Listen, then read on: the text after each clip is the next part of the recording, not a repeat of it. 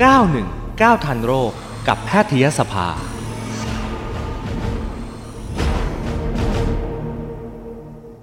อย่างที่เรียนนะคะวันนี้เราจะคุยกับคุณหมอเกี่ยวกับเรื่องของ มันพอกตับค่ะนะคะเราจะพูดคุยกับรองศาสตราจารย์พิเศษค่ะนายแพทย์เฉลิมรัตน์บัญชรเทวกุลนะคะ คุณหมอเป็นอายุรแพทย์โรคระบบทางเดินอาหาร กลุ่มงานอายุรศาสตร์ โรงพยาบาลราชวิถีค่ะ แล้วก็คุณหมอเป็นผู้แทนราชวิทยาลัยอายุรแพทย์แห่งประเทศไทยด้วยนะคะอ่าตอนนี้คุณหมอมาแล้วนะคะ สวัสดีค่ะคุณหมอคะครับ สวัสดีครับ คุณระดาวันนะครับ ค่ะ วันนี้เราจะคุยคุณหมอเรื่องไขมันพอกตับค่ะ ภัยเงียบที่อาจไม่ทันรู้ตัว ไม่ชอบเลยคำนี้ที่แบบว่าเป็นภัยที่แบบว่าเราไม่รู้ตัวเนี่ยค่ะ ครับ ค่ะ คุณหมอไขมันพอกตับนี่คืออะไรคะ ครับ ไขมันพอกตับครับ ก็เป็นโรคตับเรื้อรังประเภทหนึ่งครับ ก็คือว่ามันเป็นโรคที่เราจะมีการที่มีไขมันเนี่ยนะครับ เหมือนมีไขมันส่วนเกิน แล้วก็น้ำตาลส่วนเกินในเลือด แต่ว่ามันมาสะสมอยู่ในส่วนต่างๆ ของร่างกายเหมือนเราสะสมอยู่ที่พุงอะไรอย่างเงี้ยครับอืมแต่ว่าโดยบางทีมันจะมาสะสมด้านในก็คือมาพอกที่ตับด้วย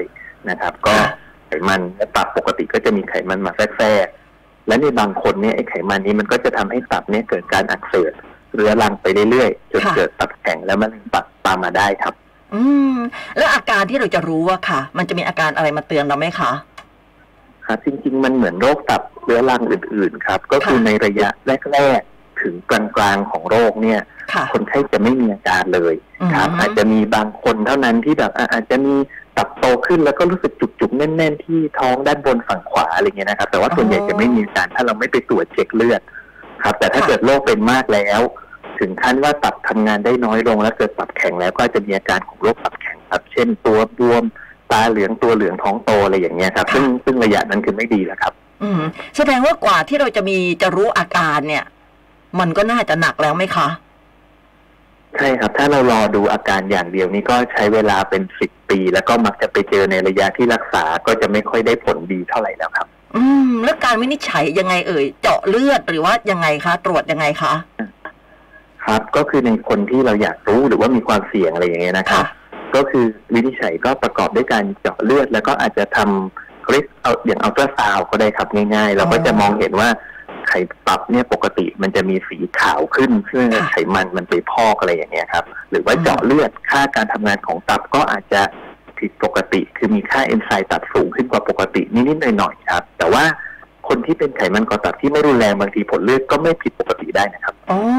แสดงว่าการอัลตราซาวด์ตรวจเนี่ยน่าจะดีกว่า น่าจะแม่นยำกว่าไหมคะอ่า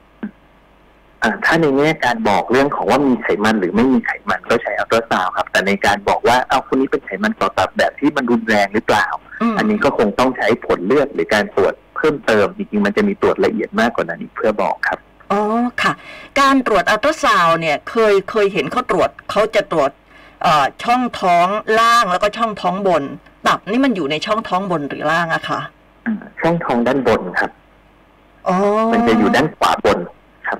อืมค่ะด้านขวาบนนะคะ ซึ่งส่วนใหญ่บางที บางทีคนที่แบบว่าไปตรวจสุขภาพประจำปีเนี่ยอาจจะไม่ได้ตั้งใจตรวจตับ แต่ก็เผอิญเจอก็ก็น่าจะมีอยู่นะคะ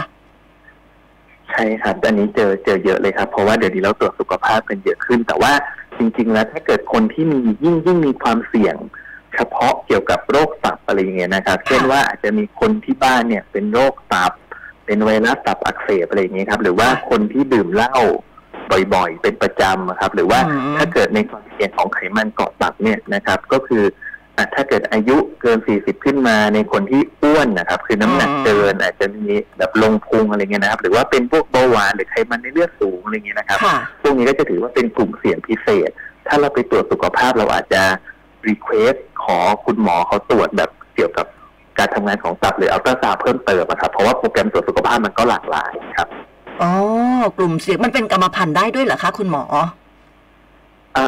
ที่ที่พูดถึงกรรมอ่าจริง ๆ ไขมันก่อตับมีส่วนที่เป็นกรรมพันธุ์น้อยครับ แต่ว่าอันนี้ผมหมายถึงโรคตับอื่นๆบางโรคอ๋อมันจะมีโรคที่เป็นกรรมค่ะพันธุ์หรืออย่างไวรัสตับอักเสบเนี่ยครับอืมคือไวรัสตับอักเสบบีอย่างเงี้ยคนในครอบครัวค่ะเป็นบางทีก็จะเป็นเป็นกันมาครับ อืมอันนี้คือกลุ่มเสี่ยงแล้วสาเหตุหลักอะฮะสาเหตุหลักนี่จะมาจากอะไรอะคะ สาเหตุหลักจริง ๆ มันคือมันจะมีปัจจัยที่เป็นเรื่องของอายุและกรรมพันธุ์ด้วยนิดหน่อยครับ คือโรคนี้มันมีสาหลายสาเหตุร่วมกัน แต่ว่าสาเหตุหลักๆ เลยจริง ๆ เป็นเรื่องพฤติกรรมการใช้ชีวิตการทานอาหารของเรามากที่สุดครับ ก็คือโรคเนี้ยอืมมันจะเจอเยอะขึ้นมาก ๆ เลยในคนที่เรียกว่าอ้วนนะครับ หรือว่าก็คือกินอาหารมากเกินไป ซึ่งคำว่าไขมันนี่มันไม่ใช่แค่ไขมันนะครับ คือไขมันที่มาพอกตับเนี่ยมันเป็นไตรกลีเซอไรด์ซึ่ง มันเปลี่ยนมาได้ทั้งจากไขมัน แล้วก็พวกแป้งคาร์โบไฮเดรตน้ำตาลต่างๆ คือสรุปว่าเรากินอะไรที่มันมีพลังงานสูงเกินความค่ะจำเป็นเนี่ย มันก็จะมาสะสมในตับได้ครับ มันก็เป็นเป็นสาเหตุ คือตับมันไม่สามารถจะขับออกได้อะไรอย่างเงี้ยครับ อืมไม่ว่าจะเป็นแป้งน้ำตาลหรือว่าไขมันใช่ครับ มีมีผลทั้งหมดเลยครับกับไขมันก่อนตับก็เหมือนอ้วนนะครับ อ๋อค่ะ คนผอมมีโอกาสเป็นได้ไหมคะอ่า มีโอกาสเป็นได้ครับ แต่ว่าจะจะค่อนข้างน้อยครับอืมโอโอกาสค่ะจะจะน้อยและมักจะไม่รุนแรงครับอ๋อโอกาสน้อยแล้วมักจะไม่รุนแรง แล้วคนที่แบบว่าเป็นเอ่อคอเลสเตอรอลในเลือดสูงอะค่ะ โดยเฉพาะอย่างยิ่งตัว LDL สูงอะไรอย่างเงี้ย หรือว่าไตรกลีเซอไรด์สูงเนี่ย อันนี้ก็ก็มีโอกาสที่จะเป็นสิคะแบบนี้ ใช่ครับ ก็คือคนที่มีไขมันในเลือดสูงเนี่ย ก็มีค่ะโอกาสจะเป็นไขมันพอกตับมากกว่าคนธรรมดา แต่ว่าอ่า มันไม่แน่นอนเสมอไปนะครับค่ะคือหมายถึงว่าบางคนในเลือดสูงในตับยังไม่สูงบางคนในตับสูงในเลือดยังไม่สูงแต่ว่าภาพรวมเนี่ยมันมันเพิ่มความเสี่ยงครับ แล้วก็นั้นในในพูดเรื่องไขมันในเลือดจะขอบอกว่าคือยาลดไขมันในเลือดเนี่ยค่ะนะครับ มันมันจะลดระดับไขมันในเลือดได้ แต่ว่ามันจะไม่ได้ช่วยลดไขมันในตับนะครับ แต่ว่าอ๋อในแต่มันก็ไม่ได้ทำลายตับนะครับ คือค่ะบางคนจะเข้าใจว่า โอ้เป็นไขมันก่อตับแล้วกินยาไขมันในเลือดแล้วเดี๋ยวทำลายตับแล้วหมอบางทีหรือว่าคนไข้จะกลัวไม่กล้ากินยาค่ะแต่ว่าอันนี้คือทานได้เพียงแต่มันอาจจะไม่ได้ช่วยครับอ๋อแสดงว่าคนที่เอ่อเป็นไขมันในเลือดสูง คุณกินยาเอ่อลดไขมันก็คือกินไป มันไม่ได้เกี่ยวกับเรื่องไขมันพอกตับใช่ครับคือถ้าจะให้ลดไขมันพอกตับคือคุณต้องคุมอาหารแล้วก็ลดน้ำหนักมันถึงจะอืมไขมันในตับถึงจะลดครับ อืมค่ะ อะนอกจากเรื่องอาหาร นะคะเรื่องการออกกำลังกายการคุมน้ำหนักแล้วเนี่ย การรักษาเนี่ยมีวิธีวิธีไหนอีกไหมคะอ่าจริง ๆ ปัจจุบันก็คือการลดน้ำหนักเนี่ย ถือว่าเป็นเป็นการรักษาหลักนะครับ แต่ว่าอ๋อยาเนี่ยเป็นอันที่เราก็กำลังศึกษาวิจัยแล้วก็มีหลายตัวที่ออกมาใช้กันบ้างแล้วนะครับค่ะแต่ว่าอย่างไรก็ตามมันก็เหมือนพวกโรคไขมันในเลือดสูง ความดันสูงเบาหวานทั้งหลายครับอืมก็คือยาพวกเนี้ย มันช่วยแต่ว่ามันก็ต้องกินไปตลอดอะไรอย่างเงี้ยนะครับ ซึ่งในปัจจุบันก็ก็จะมียาเบาหวานบางตัว หรือว่าวิตามินอาหารเสริมอะเป็นวิตามินนะครับเช่นค่ะวิตามินอีเนี่ยที่มันมีข้อมูลว่ามันอาจจะช่วยลดไขมันและลดการอักเสบของคนที่เป็นพวกไขมันพอกตับได้เหมือนกันครับอ๋อกำลังจะถามอยู่พอดีเลย ว่าวิตามินอ e ีกับอีกอันคือ fish oil อะค่ะอันนี้ fish oil นี่ช่วยด้วยไหมคะ คือถ้า fish oil กับไขมันในตับเนี่ย อันนี้ข้อมูลบอกว่าไม่ไม่ช่วยครับอ๋อแต่ว่า fish oil อาจจะมีข้อมูลด้านอื่นๆนะครับด้านทางซึ่งผมไม่ได้ไม่ได้ comment อะไรไว้อะค่ะนะครับแต่ว่าถ้าอย่างวิตามินอ e ีเนี่ยจะมีข้อมูลว่ามันจะช่วยโดยเฉพาะในไขมันเกาะตับที่มันมีการอักเสบร่วมด้วย อย่างที่บอกนะครับ ตอนแรกว่าคนที่เป็นไขมันพอกตับเนี่ยจริงๆจะมีสองกลุ่มใหญ่ๆครับค่ะกลุ่มหนึ่งคือมามาพอกเฉยๆอืมกับอีกกลุ่มหนึงเนี่ยมาพอกแล้วมันกระตุ้นให้ตับเราเนี่ยอักเสบ ไปด้วย ซึ่งซึ่งในกลุ่มที่สองเนี่ยครับซึ่งเป็นประมาณสักหนึ่งในสามของคนไข้ไขมันพอกตับทั้งหมดเนี่ยค่ะจะมีโอกาสว่านานๆจะพัฒนาไปเป็นตับแข็งอะไรพวกเนี้ยครับคือในกลุ่มที่มีการอักเสบร่วมด้วยเนี่ยค่ะเนื่องจากว่ากลไกที่ทำให้เกิดการอักเสบเนี่ยมันเกี่ยวข้องกับสารอนุมูลอิสระไอวิตามินอ e ีมันเป็นแอนตี้ออกซิแดนต์ครับมันก็จะช่วยต้านการอักเสบได้ระดับหนึ่งครับ อืม แล้วถ้าเกิดว่ามันถึงขั้นระดับที่แบบว่าเกิดการอักเสบแล้ว ตับเริ่มแข็งแล้วเนี่ย อันนี้คุณหมอจะรักษายังไงคะ โอ้อันนี้ก็จะเริ่มลำบากแล้วก็คือจะต้องลดน้ำหนักอย่างอย่างซีเรียสแต่ก็อาจจะใช้ยาหลายตัวร่วมกันแต่ว่าที่สำคัญครับ ที่บอกว่ามันเป็นภัยเงียบเนี่ยค่ะนะครับเพราะว่าเวลาคนที่เป็นตับแข็งแล้วเนี่ยโอเคส่วนหนึ่งเนี่ยก็จะมีอาการของตับตับล้มเหลวตับวายอะไรเงี้ยนะครับ แต่ว่าอีกกลุ่มเนี่ยจะมีมะเร็งตับโผล่ขึ้นมาครับเพราะฉะนั้นในคนไข้ที่เป็นไขมันพอกตับแล้ว แล้วเกือบเกือบตับแข็งหรืออะไรอย่างเงี้ยนะครับซึ่งบางทีพวกนี้ไม่มีอาการเลยนะครับ จะเพิ่มโอกาสเกิดมะเร็งตับ เราจะต้องเหมือนคัดกรองมะเร็งตับโดยการอัลตราซาวด์อะครับอย่างน้อยทุกหกเดือนถึงหนึ่งปี เพราะว่ามะเร็งตับเนี่ยถ้าเรารออาการก็รักษาไม่ได้ครับอืมเราจะต้องดูที่มันเล็กๆ ปัจจุบันไขมันพอกตับนี่ถือว่าเป็นสาเหตุของมะเร็งตับที่พบบ่อยนะครับ ในโลกอ๋อในตอนนี้ เจอเจอบ่อยจะแซงไวรัสตับอักเสบอยู่แล้วครับ เพราะว่าคนเป็นอ๋อเหรอเส้นเลือดตับไขมันพอกตับ ใช่อ๋ครับอคือไขมันพอกตับเนี่ย ถ้าหากว่าคุณหมอเจอตอนแรกๆเนี่ยก็คือ เรื่องของอาหาร เรื่องของอาการออกกำลังกายเรื่องของการลดน้ำหนักเนี่ยแค่นี้ก็ช่วยได้เลยเหรอคะอ๋อใช่แล้วครับ จริง ๆ ถึงแม้ว่าจะระยะเจอตอนหลังๆอะไอ้ค่ะส่วนเนี้ยครับก็จะเป็นส่วนสำคัญหลักครับ แต่ว่ามันอืมจะต้องลดน้ำหนักให้ได้เป้านิดนึงนะครับ คือเราพูดไปลดนะแต่ว่า ก็คือส่วนใหญ่เนี่ยถ้าเกิดเป็นไขมันพอกตับที่ถือว่ารุนแรงเนี่ย ก็อยากให้ลดอย่างน้อยเจ็ดเปอร์เซ็นของน้ำหนักตัวอะไรอย่างเงี้ยครับแค่ลดน้ำหนักก็คือถ้าลเนี่ดยไปได้คือแค่ลดน้ำหนักใช่ให้ไขมันพอกตับเนี่ยมัน มันมันจะหยุดการพอกตับอยู่แค่นั้น หรือว่ามันจะลดน้อยลงหรือมันจะหายไปในที่สุดอ๋อคือคือถ้าเกิดเราเราลดให้น้ำหนักตัวเป็นปกติเลยนี่บางทีค่ะมันจะหายไปหมดเลยครับ แต่ว่าถ้าอ๋อเอาแค่ว่ามันน้อยลงค่ะจากอักเสบเป็นไม่อักเสบการดำเนินโรคดีขึ้นเนี่ย ลดสักเจ็ดเปอร์เซ็นตนะครับ คือบางคนอ้วนเยอะๆลดเจ็ดเปอร์เซ็นก็ยังก็ยังถือว่าถ้าเราไปดูไอ้ดัชนีมูลกายก็ยังถือว่าอ้วนนะยัคงรับสูแต่งว่าอ่าภาพรวมก็ดีขึ้นแล้วครับอืซึ่งมถ้าเราเจอไขมันท้องตับในคนผู้สูงอายุเนี่ยบางทีลดน้ำหนักยาก เพราะว่าค่ะบางทีเขาจะออกกำลังอะไรก็ลำบากครับอืมแต่ว่าก็ต้องพยายามครับ ค่ะ คุณหมอขา ครับเอายังอยู่นะฮะค่ะอยู่ครับยังอยู่ครับค่ะ แสดงว่าถ้าสมมติว่าเราเป็นไขมันพอกตับนะคะ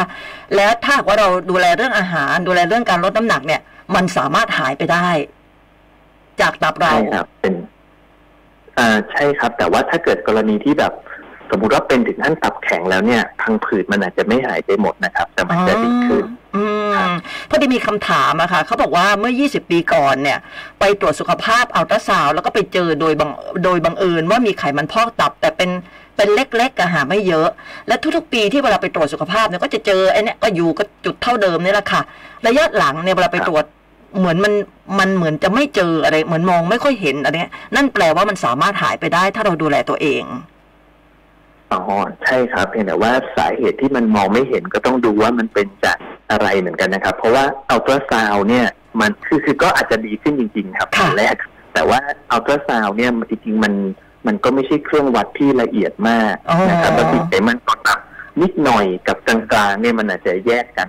ไม่ออกก็ได้คือมันไม่ได้วัดเป็นปริมาณชัดเจน ซึ่งถ้าเกิดจะเอาละเอียดขึ้นเนี่ยเดี๋ยวนี้มันจะมีเครื่องไฟโบสแกนเครื่อง MRI ที่มันอืมวัดออกมาเป็นตัวเลขเลยก็มีครับ แต่อาจจะไม่ได้จำเป็นในคนไข้ส่วนใหญ่ครับ อืมค่ะ มีคำถามจากคุณนิกรนะคะบอกว่าอายุ 62 ปีค่ะ คุณหมอ เป็นโรคไขมันพอกตับมา 10 ปี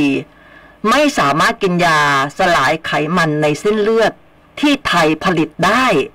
โรงพยาบาลก็เลยสั่งนำเข้าต่างประเทศได้ราคาสูงมาก อยากถามว่าถ้าเปลี่ยนไปรักษาโดยสมุนไพรไทยจะได้หรือไม่ ยาที่สั่งจากต่างประเทศนี่บอกว่าราคาสูงมากเลย สูงจนชนิดที่ไม่สามารถกินต่อเนื่องได้ตามแพทย์สั่งอะค่ะ ก็เลยอยากจะหันมาหาสมุนไพรไทย สงสัยว่าจะช่วยได้ไหมคะอ๋อถ้าคือผมว่าจริง ๆ เรื่องสมุนไพรนี่ผมไม่ได้มีข้อมูล มากนักนะครับอืมว่ามันจะช่วยแต่แต่เชื่อว่าหลายตัวเนี่ยก็มีข้อมูลเบื้องต้นว่าอาจจะช่วยลดไขมันเพียงแต่ว่าถ้าถ้าเป็นโรคตับอยู่เนี่ยครับค่ะการใช้ยาที่เกี่ยวข้องกับสมุนไพรยิ่งต้องระวังเสี่ยงครับเพราะว่าอ่ามันมันจะยิ่งมากกว่ายาแผนปัจจุบันของไทยนะครับ เพราะว่าอืมเราเราไม่รู้ว่าแต่ละคนตับมันทำงานยังไง ยาสมุนไพรก็ ก็ถือว่ามีความเสี่ยงกว่าคนปกติครับ ผมว่าอืมจริงๆ ปัจจุบันเนี่ยยาไทยมันมันจริงๆก็สามารถติดตามได้นะครับ อย่างที่กล่าวตอนแรกอะครับ คือมันไม่ใช่ว่าใช้ไม่ได้เลยค่ะมันอาจจะใช้ได้ในโดสน้อยๆหรืออะไรเงี้ยครับหรือว่าอืมยาต่างประเทศจริง ๆ ก็ปัจจุบันหลายตัวก็เริ่มเข้าบัญชียาหลักแล้วหรืออะไรอย่างเงี้ยครับค่ะผมอันนี้ผมไม่แน่ใจในรายละเอียดครับอ่าแต่แต่ที่คุณนิกรถามอะค่ะเขาบอกว่าเป็นไขมันพอกตับมาสิบปีใช่ไหมคะ ไม่สามารถกินยาละลายไขมันในเส้นเลือด ยาละลาย แต่ที่คุณหมอบอกว่าไอ้ยาละลายลดไขมันในเส้นเลือดเนี่ย มันไม่สามารถช่วยไขมันพอกตับไม่ใช่เหรอคะอ๋อใช่ครับแต่ว่าผมผมเข้าใจว่าจะกินลดเพื่อลดไขมันในเส้นเลือดครับ คือคือเพื่อเพื่อลดไขมันในเลือดอ่าส่วนฮะไขมันพอกตับนี่มันคงไม่ได้ช่วยครับเป็นแต่มันมันน่าจะทานได้ แต่ว่าอาจจะต้องติดตามใกล้ชิดกว่าปกตินิดหน่อย ครับอ๋อนั่นหมายถึงว่าคุณนิกรอาจจะเป็นทั้งไขมันในเลือดสูงด้วย แล้วอาจจะเป็นไขมันพอกตับด้วยเข้าใจว่าอย่างนั้นนะครับเข้าอ่าใจว่านะคะแสดงว่าคุณนิกรเนี่ยไม่ได้บอกมาว่าน้ำหนักเท่าไหร่นะคะถ้าหากว่าไขมันพอกตับเนี่ย ก็สามารถเอ่อทำได้โดยที่คุณหมอบอกเมาสักครู่นี้ว่าออกกำลังกายแล้วก็ลดน้ำหนักถูกไหมคะ แล้วก็ดูแลเรื่องอาหารด้วยใช่ครับในในค่ะภาพรวมทั่วไปครับ แต่อาจจะมีบางรายจริง ๆ ที่จำเป็นต้องใช้ยาช่วย อันนี้ก็แล้วแต่ดุลพินิจของแพทย์ครับ อืม ค่ะ นะคะ อีกคำถามบอกว่าคอเลสเตอรอลใน260ไตรกลีเซอไรด์80 HDL 90 LDL 180เอ่อ คุณหมอให้ออกกำลังกายแล้วก็ให้กินยา ยาเนี่ย ยาลดไขมันในเลือด10มิลลิกรัมครับให้กินวันเว้นวัน อันนี้สามารถช่วยได้ไหมคะ เอ่อ น่าจะก็คือเท่าที่ดูตัวเลขอะครับ ก็คือคนไข้เนี่ยดูสูงทั้ง LDL แล้วก็ HDL ครับค่ะแต่ว่า HDL นี่เหมือนเหมือนเป็นตัวดี แต่ว่าโอเค แต่ตัวไม่ดีคือ LDL ก็สูงด้วยอ่าค่ะฟังดูที่จริงน่าจะเป็นยาลดไขมันครับ ก็ก็จะน่าจะช่วยได้ในส่วนของ LDL ครับ อืมให้กินกันพูดสุดแบบเว้นเว้นวันอะไรเงี้ยก็ได้อยู่ใช่ไหมคะอ่าใช่ครับคือคือถ้ายาไขมันตัวใหม่ ๆ เนี่ยนะครับ มันจะออกฤทธิ์ยาว ในบางครั้งอ๋อก็แทนที่จะหักครึ่งเม็ดกินเนี่ยค่ะก็สามารถใช้กินแบบวันเว้นวันได้ครับ แต่แต่ไม่ใช่ทุกตัวนะครับค่ะถ้าเขาว่าเข้าใจว่าคงเป็นตัวที่ออกฤทธิ์ยาวครับอ๋อค่ะบางคนไม่อยากหักแล้วลำบากอะไรอย่างเงี้ยอ๋อเขาบอกว่ากินตัวยา Xarator อ่าครับ Xarator นี่ก็จะออกฤทธิ์ยาวครับ ก็วันวันเว้นวันพอได้ครับ อ๋อ Xarator มันก็มันก็แพงอยู่นะเอ้ยคุณหมอถามเป็นความรู้นิดหนึ่งไอ้ยาลดไขมันในเลือดเนี่ย ราคาแพง อย่างที่คุณนิกรถามมาเมื่อสักครู่นี้ว่านำเข้าจากต่างประเทศเนี่ยกับที่แบบว่าผลิตในบ้านเราที่แบบว่า ราคาถูกๆเนี่ย คุณภาพมันต่างกันยังไงอะคะอ๋อ ก็ประสิทธิภาพในประสิทธิภาพสูงสุดในการลดไขมันมันก็ต่างกันครับ ค่ะ พวกยา ใหม่เนี่ยจากต่างประเทศคือจริง ๆ เดี๋ยวนี้บางทีก็ผลิตในไทยนะครับ แต่ว่าเป็นอืมไลเซนส์เมืองนอกอะไรเงี้ยครับ มันก็จะอืมลดได้มากกว่า แต่ว่า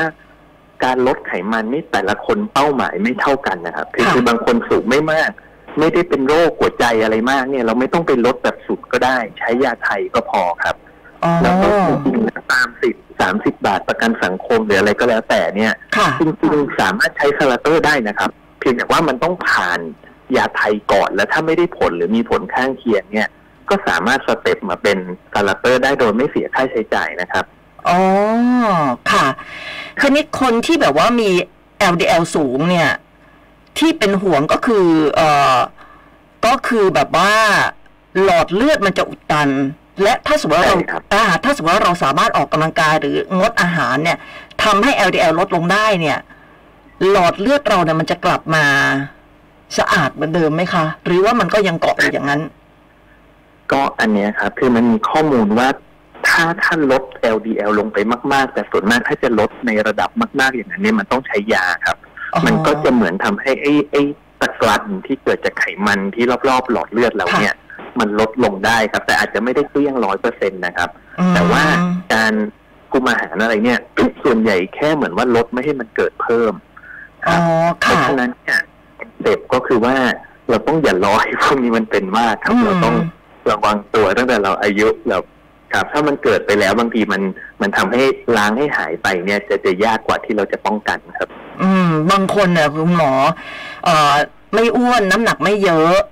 ทานอาหารก็ไม่ได้ก็คือแบบคลีนคลีนอะไรเงี้ยออกกำลังกายด้วย แต่ว่าเอ่อกรรมพันธุ์นะคะเป็นไขมันอันนี้มันใช่มันจะต้องครับยังไงอะคะอันนี้ก็คงต้องใช้ยาคือถ้าเกิดมันสูง ถ้า LDL มันสูงเกินเกณฑ์ที่เขามีงานวิจัยเลยมาแล้วว่าไอ้สูงแบบนี้เนี่ยโหโอกาสคุณจะเส้นเลือดอุดตันในอนาคตมันมากกว่าคนที่ไม่สูงเยอะเนี่ยมอันนี้ก็ยอมกินยาครับ ก็จะมีกลุ่มหนึ่งที่แบบเป็นเรื่องของกรรมพันธุ์ซะเยอะอย่างเงี้ยครับค่ะอันนี้ก็ก็ใช้ยาช่วยครับ อืมยานี่กินไปนานๆ ไปเรื่อยๆเนี่ยมันเอ่อมันจะเป็น side effect มีอะไรไหมคะหมายถึงยาลดไขมันใช่นะครับค่ะจริงๆแล้วก็เอ่อ ส่วนใหญ่ side effect มันจะเป็นในระยะแรกถ้าจะเกิดอะไรอย่างเงี้ยครับค่ะมันก็จะมีในคนไข้ส่วนน้อย ต้องเน้นว่าส่วนน้อยนะครับค่ะที่อาจจะมีตับอักเสบนิดๆหน่อยๆอาจจะมีปวดกล้ามเนื้อนิดๆหน่อยๆซึ่งส่วนใหญ่กินๆไปมันก็หายนะครับ อาจจะมีคนที่ต้องหยุดยาที่แบบสักร้อยคนอาจจะมีอยู่สักสองคนอะไรอย่างเงี้ยครับคือไม่ได้เยอะอืมครับส่วนระยะยาวยาพวกนี้ไม่ไม่มีไซเฟกระยะยาวนะครับ ปัจจุบันเป็นยาที่ คนใช้กันเยอะมากๆ และอ๋อโรคที่คนใช้พวกนี้ก็มันจะเป็นโรคที่เป็นโรคความเสื่อมอะครับ ก็กินกันค่ะไปยาวอืมครับค่ะ แล้วถ้าสมมติว่าเรากินแล้วเนี่ยระยะหนึ่งเนี่ย มันลดลงมาต่ำกว่าเกณฑ์แล้วละต่ำกว่าปกติแล้วเอ่อต่ำกว่าความที่เขากำหนดแล้วเนี่ย เรายังต้องกินต่อไหมคะหรือว่าเรางดได้เลยอ่าก็คงคงอยู่ที่ความเสี่ยงในการคือถ้าเกิดเป็นโรคหลอดเลือดแล้วอย่างเงี้ยครับอย่างค่ะเช่นว่า เป็นอัมพาตอัมโรคเส้นเลือดหัวใจอะไรแล้ว อันนี้ส่วนใหญ่เขาไม่หยุดครับ แต่ถ้าเกิดเป็นอ๋อการกินเพื่อป้องกันเนี่ย และเราคิดว่าเราเราลดได้โดยแบบไม่ได้ลดจากยาอย่างเดียวนะครับค่ะอเช่นว่าเราอ้วน แล้วเราไปลดน้ำหนัก เราไปปรับการกินแล้วละแล้วเรากินยาด้วย แล้วเราคิดว่าเราปรับชีวิตเราเนี่ยค่ะน้ำหนักเราลดมาแล้ว เห็นชัดเจนอืมอย่างเงี้ยอะเราหยุดยาเนี่ยมีโอกาสหยุดได้ครับแต่ถ้าเกิดเราเราก็กินยาไปแล้วมันลดจากยาอย่างเงี้ยครับค่ะแล้วเราก็กินเหมือนเดิม น้ำหนักเท่าเดิม อายุมากขึ้นเรื่อยๆกรรมพันธุ์เราก็เหมือนเดิมไอ้แบบนี้หยุดยาแล้วก็มันจะขึ้นเลยครับอืมครับแต่แต่ถ้าสมมติว่าการที่เรากินยาอะไขมันลด แล้วเราหยุดยา พอไขมันเพิ่ม เราก็กลับไปกินอีกเนี่ย มันก็ยังได้อยู่ใช่ไหมมันก็ไม่ได้ไม่ไม่ได้อันตรายอะไรใช่ไหมคะอ่า ไม่ก็ไม่ไม่ไม่ได้ถึงอันตรายครับหมายหมายถึงมันมันก็ไม่มีดื้อยาคเอรับอคือคือหมายถึงว่าการที่กินต่อไปยาวๆเนี่ยกับการที่แบบว่ากินกินหยุดหยุดอะไรอย่างเงี้ย มันโอเคไหมคะอ๋อตามการกินต่อเนื่องน่าจะดีคือคือในรายที่มีข้อบ่งชี้ในการต้องกินชัดเจนเพื่อลดไขมันเนี่ยครับอืมอันนี้กินต่อเนื่องนี่ดีดีกว่ากินกินหยุดหยุดแน่นอนครับอ๋อค่ะ แสดงว่าคนที่เอ่อเป็นคอเลสเตอรอลสูงก็มีโอกาสที่จะเป็นไขมันเกาะตับด้วยใช่ไหมคะใช่ครับมีโอกาสมากกว่าคนทั่วไปครับ โดยเฉพาะถ้าไขมันในเลือดสูงร่วมกับอ้วนอะไรอย่างอืเงี้ยครับมอะก็จะครับค่ะ คราวนี้คุณหมอมีวิธีป้องกันไหมคะที่ไม่อยากจะให้เอ่อไม่อยากจะเป็นไขมันพอกตับอะค่ะอ่าครับ ก็อันอันที่หนึ่งคือถ้าอย่าก็ก็ดูแลตัวเองครับ คือถ้าอ้วนก็ลดน้ำหนักอืมแต่ถ้าไม่อ้วนใช่ไหมครับ ก็ค่ะกินอาหารที่มันดูมีประโยชน์หลีกเลี่ยงอาหารที่มีไขมันหรือว่ามีแป้งน้ำตาลสูงๆครับ พวกนมเนยครีมอะไรพวกเนี้ยครับ จะไม่ค่อยดีเบเกอรี่อ่าแล้วก็มันจะเมืองไทยครับ คนไทยชอบกินเครื่องดื่ม พวกกาแฟเย็นนมเย็นน้ำหวานผลอืมอะไรอย่างเงี้ยครับค่ะก็คือไม่ไม่ได้ถึงกับกินไม่ได้เลยนะครับ แต่ค่ะต้องต้องระมัดระวังแบบอย่ากินเยอะไปพอน้ำหนักขึ้นหน่อยคอยคอยดูให้น้ำหนักเราอยู่ในเกณฑ์ครับ แล้วก็กำลังครับ แอลกอฮอล์ครับ กินมากก็อ้วนด้วยแล้วก็ทำให้ไขมันเกาะตับด้วยอะไรอย่างเงี้ยครับอืมก็ค่ะก็ให้เลี่ยงพวกเนี้ยครับโอ้ดูแลน้ำหนักครับค่ะยิ่งชานมไข่มุกนะคุณหมอ ไม่ว่าขายที่ไหนดูโอ้โหคนไปเข้าแถวซื้อเยอะนะ ของอร่อย คนไทยเดี๋ยวนี้ต้องแบบมีน้ำติดมือตลอดใช่ เห็นออกไปทานใช่ข้าวมื้อเที่ยงก็ต้องมีน้ำติดมือเข้ามาอะไรเงี้ย แล้วก็โอ้โห ไอ้พวกกาแฟเย็นหรือว่าไอ้พวกชาเย็นเนี่ยกว่าที่มันจะอร่อยได้เนี่ยมันต้องใส่เยอะนะคุณหมอ ครับ ทั้งนมทั้งน้ำตาลนะอะคุณหมอมีอะไรจะทิ้งท้ายไว้ไหมคะอ๋อครับก็ฝากครับเรื่องไขมันเกาะตับก็อย่างที่อ่า ได้พูดมาในตอนแรกว่ามันเป็นภัยเงียบครับค่ะอคนเป็นกันเยอะ แต่ว่าอาจจะไม่รู้ตัวนะครับอืมแต่มันก็คนส่วนใหญ่ที่เป็นเนี่ยก็ไม่ได้ถึงกับรุนแรงค่ะครับ แต่ถ้าเกิดเอ่อเรามีปัจจัยเสี่ยงที่โรคมันจะรุนแรง เช่นว่าอ้วนเยอะๆอายุเริ่มเยอะแล้วเป็นเบาหวานอะไรอย่างเงี้ยครับค่ะอันนี้ก็ควรจะควรจะลองปรึกษาแพทย์หน่อยให้ให้เช็คทางด้านตับว่าโอเคนะอืมมันจะต้องส่งไปพบผู้เชี่ยวชาญหรือเปล่าหรือว่าค่ะยังไงอะไรอย่างเงี้ยครับอ่าก็เป็นโรคที่พบเพิ่มขึ้นเรื่อยๆ ครับ อืมนะคะอะวันนี้ได้ความรู้เรื่องไขมันพอกตับนะคะวันนี้ขอบคุณมากๆรองศาสตราจารย์พิเศษนายแพทย์เฉลิมรัตน์บัญชรเทวกุลนะคะ คุณหมอเป็นอายุรแพทย์โรคระบบทางเดินอาหาร กลุ่มงานอายุรศาสตร์ โรงพยาบาลราชวิถี และก็คุณหมอเป็นผู้แทนราชวิทยาลัยอายุรแพทย์ แห่งประเทศไทยด้วย ขอบคุณที่ให้ความรู้ค่ะคุณหมอขอบคุณนะคะ ครับขอบคุณนะครับทางรายการและคุณพิธีกรด้วยครับครับค่ะสวัสดีรับค่ะค่ะ อ่าเดี๋ยววันวันวันอังคารหน้าจะเป็นเรื่องอะไรก็ผู้ฟังติดตามได้ใหม่นะคะสำหรับวันนี้ขออนุญาตปิดการไลฟ์แค่นี้ก่อนบ๊ายบายค่ะ 91 9 ทันโรคกับแพทยสภา